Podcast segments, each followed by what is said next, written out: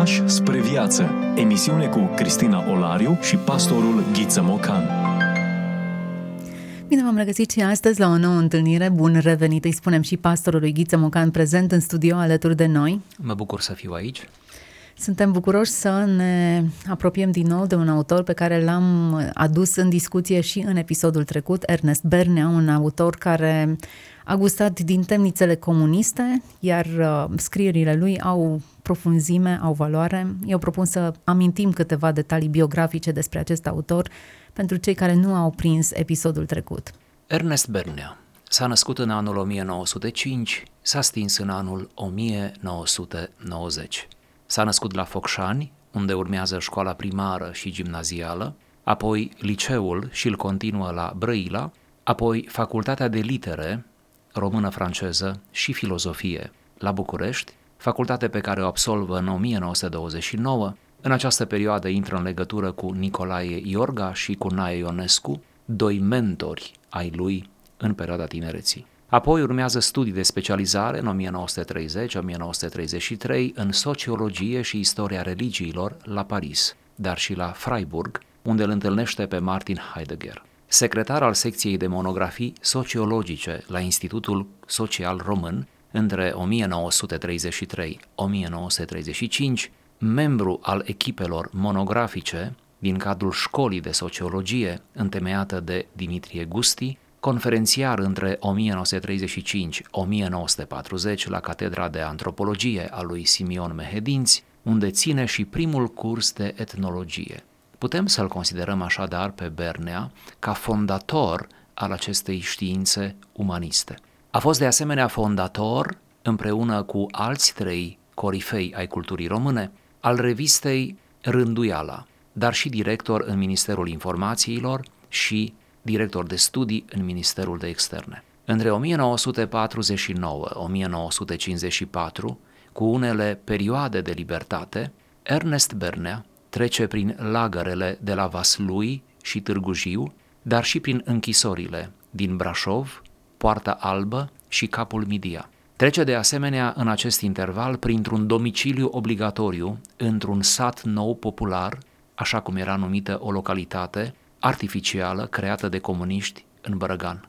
Apoi, în 1955, sub acuzațiile de filozof existențialist, promotor al mișcărilor de tip naționalist și negare a importanței mișcării muncitorești, Ernest Bernea, punând accentul pe credință și pe civilizația română sătească, este condamnat de Tribunalul Militar București la 10 ani de temniță. Eliberat în anul 1962, după ispășiri în închisorile Jilava, Văcărești și Aiud, se retrage la Tohanu Vechi, lângă Brașov, unde scrie poezii, eseuri, dar face și unele anchete etnografice. În urma recomandărilor lui Perpesicius, Alexandru Filipide și Miron Nicolescu, revine la preocupările sale de cercetător între anii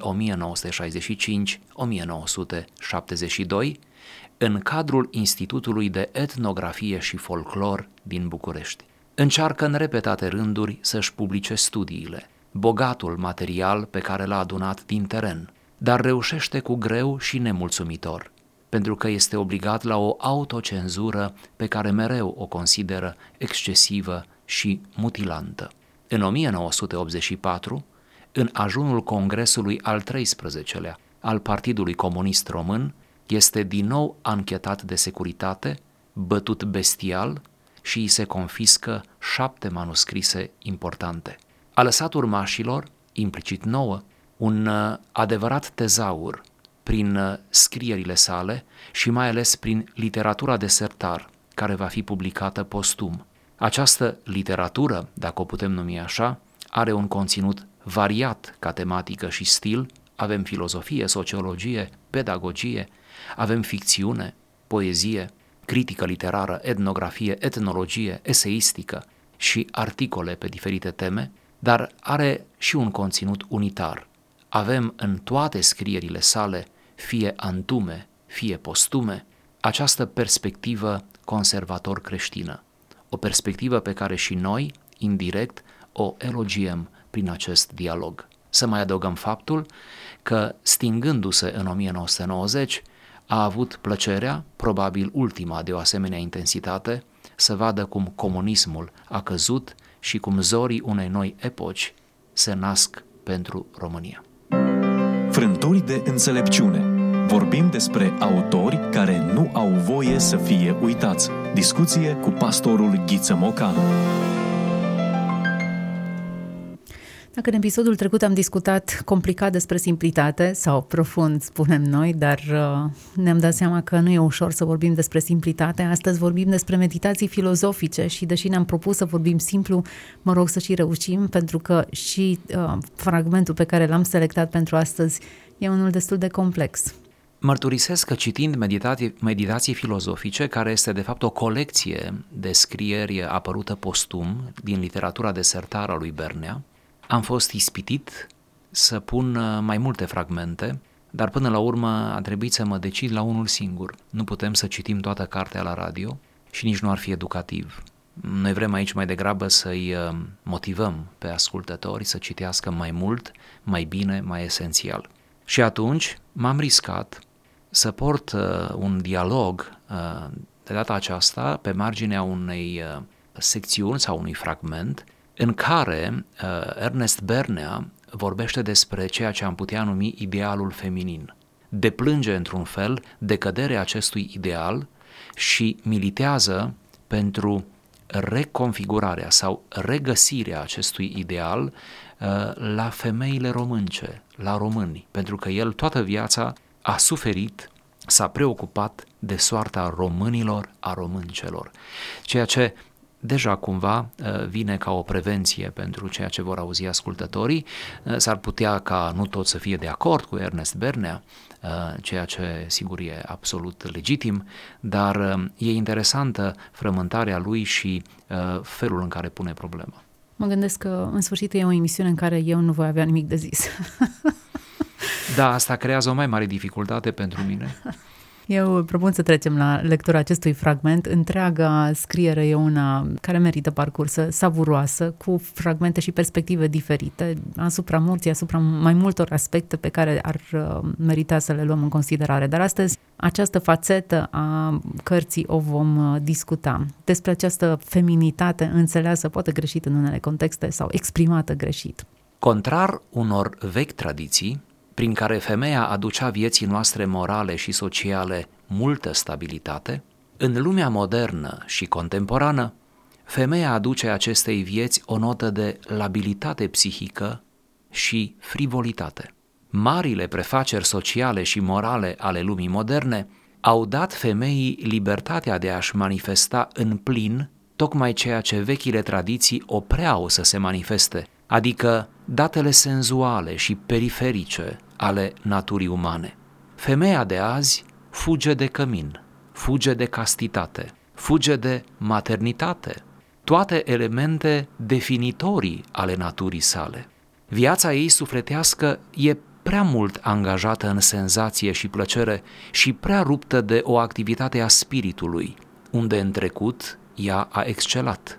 Femeia contemporană S-a supus unor cerințe ale vieții moderne și a pierdut tot ce aparținea mai frumos naturii ei. Ce mai poate rămâne dintr-o femeie dacă nu este pură și sinceră, dacă nu are finețe sufletească, dacă nu are farmecul ascendent al poeziei, dragostei și creației?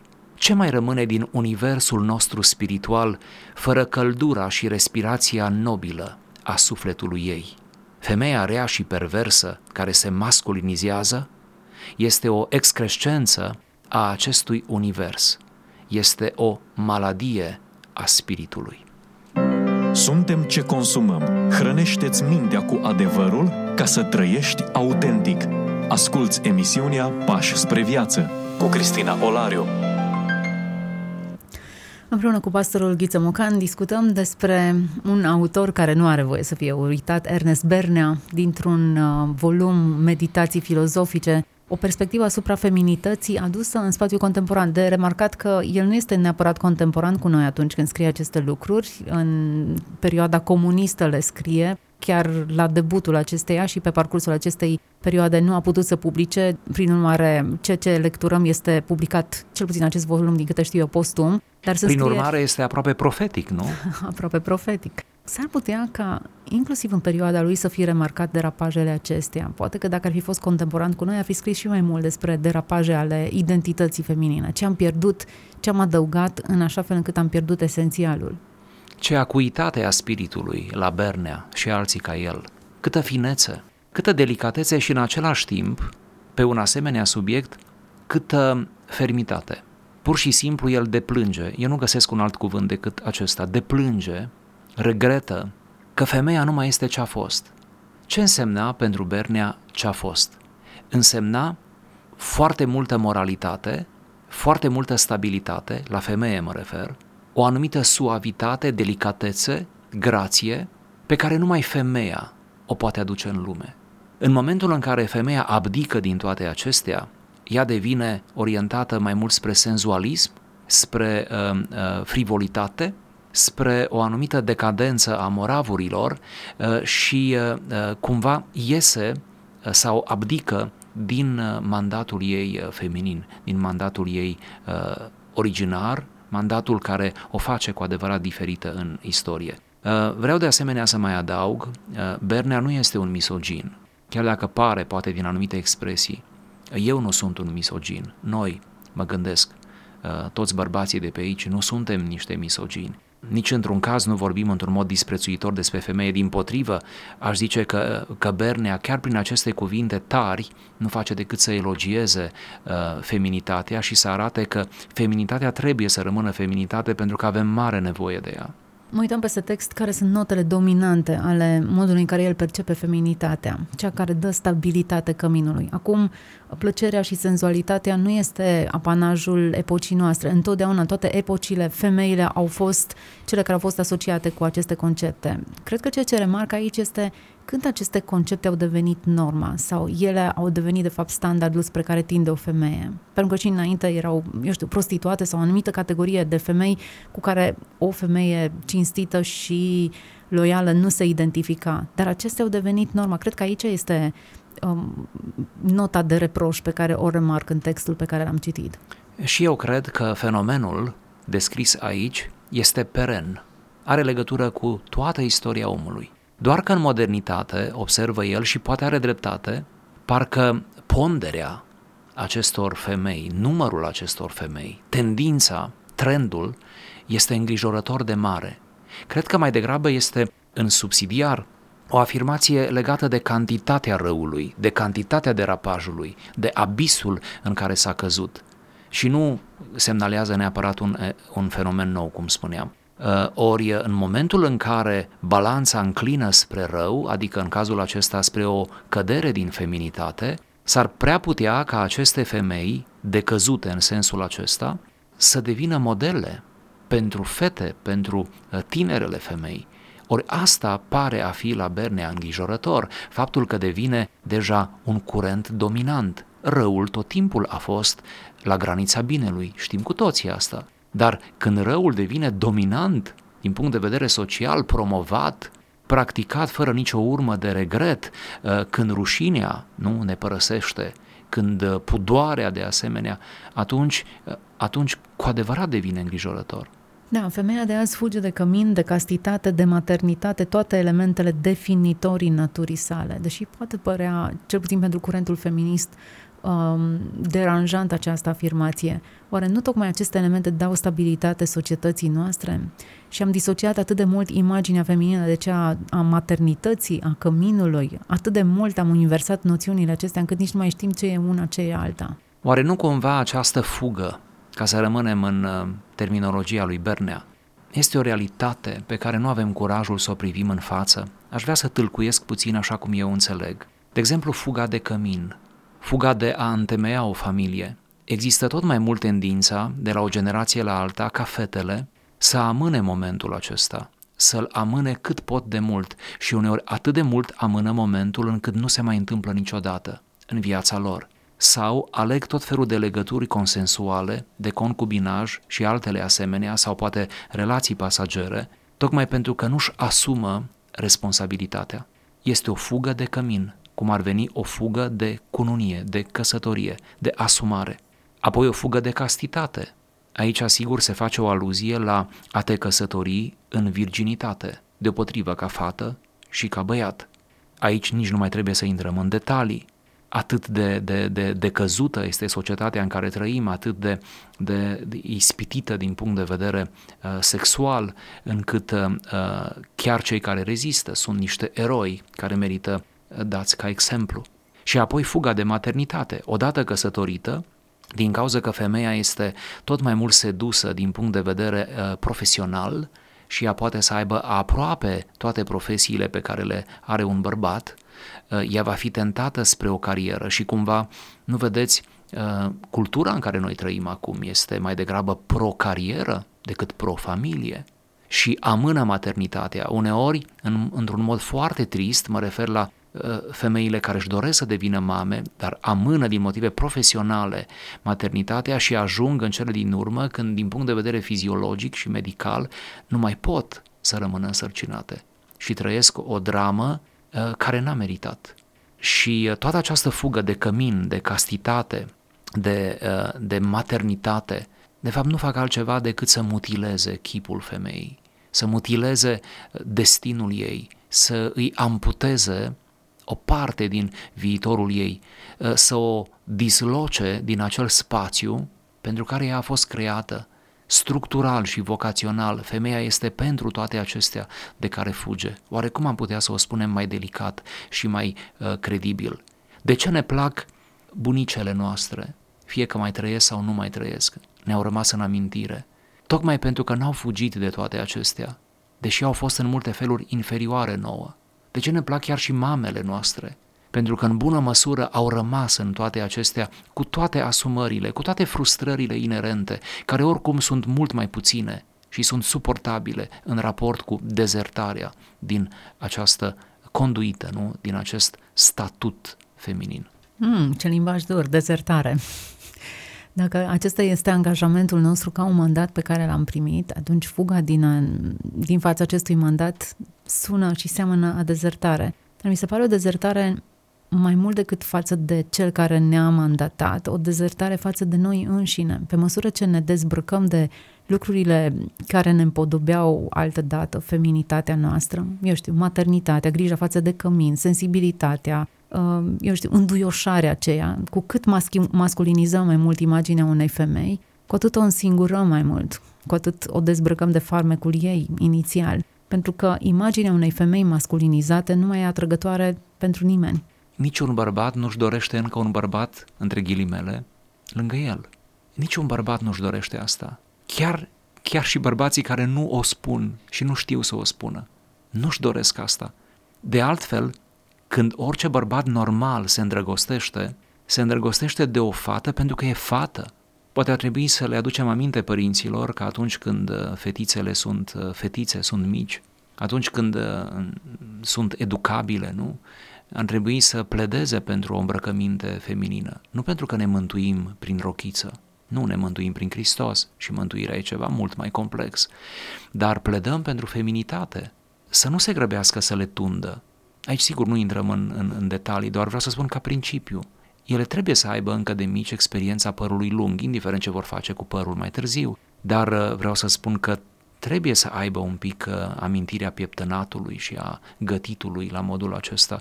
Uh, cred că părinții și mai ales mama trebuie să cultive în fetița ei uh, un mod uh, feminin uh, de a trăi, o anumită delicatețe, o anumită postură a, a corpului, a picioarelor, a ținutei, a ce se face, a ce nu se face, ce este decent, ce este indecent. Uh, de mici ar trebui să deprindă toate acestea. De ce ne plac prințesele? chiar prințesele din contemporane cu noi? De ce ne plac reginele? De ce privim cu admirație spre fiecare pas al lor, spre fiecare apariție publică? Tocmai pentru că, ați văzut, uh, cultivă feminitatea. Nu ne putem imagina uh, o regină apărând în, într-o ținută masculină. Hm. Există o etichetă destul de precisă. Poate că adevărata problemă e că am ierarhizat rolurile și am socotit în felul următor. O profesie și o femeie de profesie și de carieră e superioară uneia care îngrijește de copii și de căminul ei, iar această ierarhizare nu e sănătoasă absolut deloc. Pentru că tocmai prin ceea ce face o femeie în casa ei, în căminul ei, își clădește însă și identitatea, fuga de cămin și îmi place că folosește cămin, nu alți termeni, tocmai aceasta îi dă stabilitate, senzația aceea de cuib, de siguranță, de loc căruia îi aparțin și în care îmi definesc propria identitate. Mă bucur că ați spus dumneavoastră, că nu am spus eu. Cred că e mult mai credibil ca o femeie să spună toate astea. Acum, în contextul în care eu visam să devin uh, femeie casnică și m-am ales cu o chemare în radio, dar chiar în chemarea aceasta în radio, primii ani ai copiilor mei am făcut tot posibilul să lucrez jumătate de normă, cât de puțin se putea, în așa fel încât să reușesc să petrec timpul acela semnificativ cu ei și pe măsură ce au crescut și au devenit mai de- independenți, am putut să mă angajez în mai multe lucruri. Dar resimt acest lucru și cred că orice femeie îl resimte în adâncul sufletului ei, nevoia de cămin și singurătatea pe care o regăsește în afara lui și în, în profesii care pot să fie foarte frumoase, foarte provocatoare, foarte bune și cu impact pentru ceilalți. N-ar trebui să uităm cine suntem. Mereu o femeie trebuie să taie de undeva.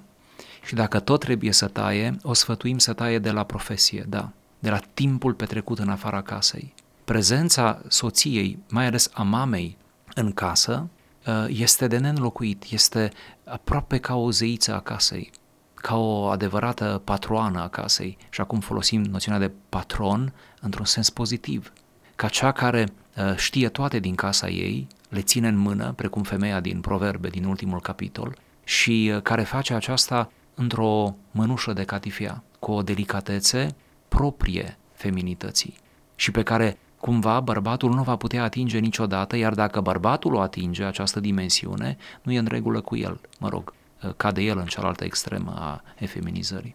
Cu siguranță că avem roluri diferite și personalități diferite, înclinații, talente, obiceiuri diferite.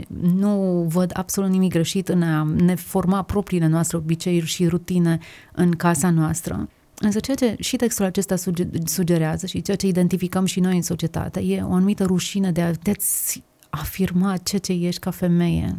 Toată uh, Uh, toată pledoaria este de a, de a uniformiza cele două sexe, ceea ce e împotriva noastră, e o armă îndreptată împotriva noastră. E o agendă perfidă, diabolică, aș spune.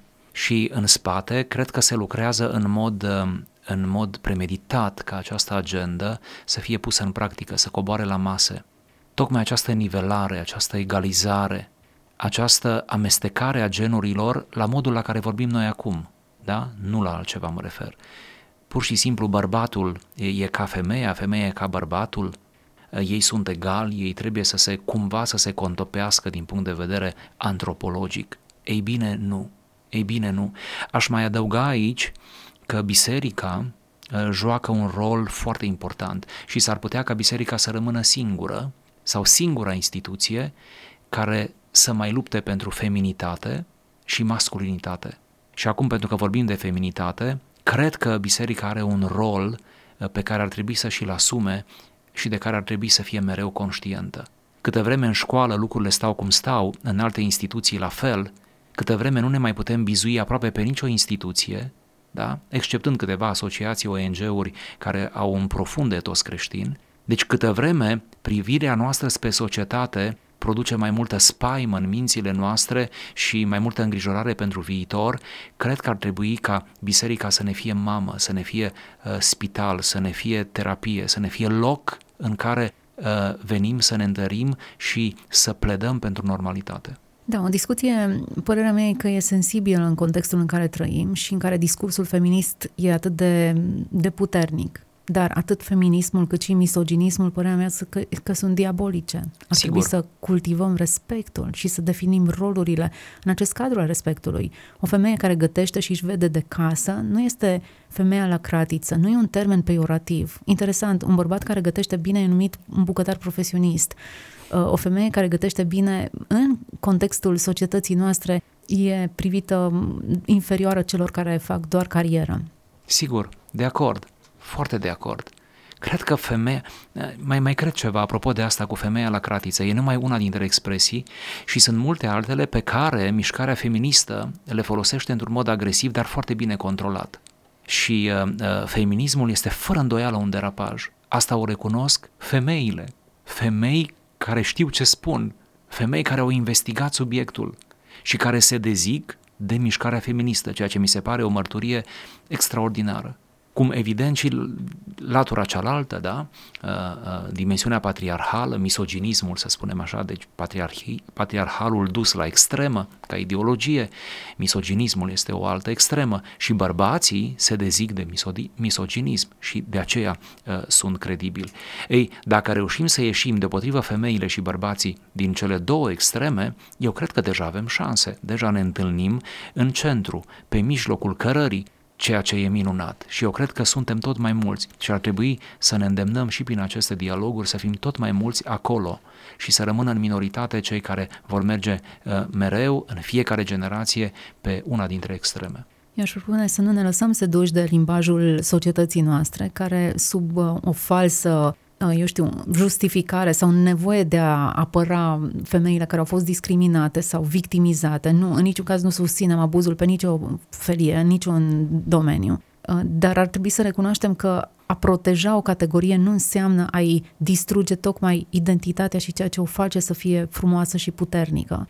Dacă ne uităm la biserică și la ceea ce spune Scriptura, tocmai în sânul bisericii eu văd o normare a relațiilor. Aici se vorbește despre respect, aici se vorbește despre a ne da cinste unii altora, a ne identifica în ce privințe suntem egali și în ce privințe suntem diferiți și cum să folosim aceste diferențe în așa fel încât relațiile să fie armonioase și să fie exact ceea ce au fost destinate să fie.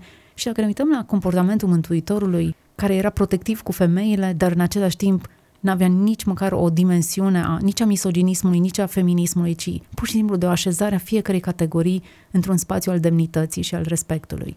Cu toții mă gândesc, mă gândesc că citim mai mult sau mai puțin biografii și autobiografii. M-aș referi în special la autobiografii.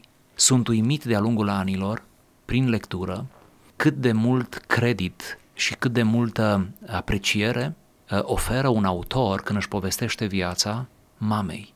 Mama apare în toate autobiografiile și de regulă cu o intensitate majoră. Mamei îi se alocă multe pagini într-o autobiografie. Să nu ne facem că nu vedem asta. Înseamnă că mama aceea și-a făcut datoria. Ce înseamnă? Înseamnă că uh, și-a amprentat copilul. Atât de mult încât la senectute, când acesta își scrie memoriile, o pomenește într-un mod elogiativ și mama devine aproape o icoană în autobiografii. Ori faptul acesta s-a datorat nu diplomelor mamei, nu pregătirii ei profesionale, deși unele dintre aceste mame au avut și un impact social pe care nu trebuie să-l negăm, dar ea s-a achitat de datoriile ei cu candoare și cu grație în casă, în cămin. N-a fugit de cămin, vorba lui Bernea.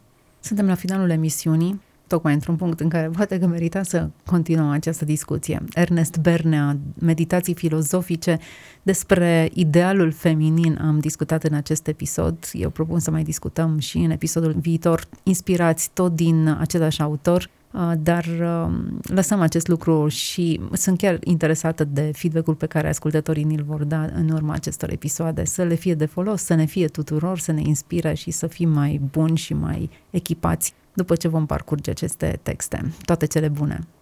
Ați ascultat emisiunea Pași spre viață cu Cristina Olariu și pastorul Ghiță Mocan.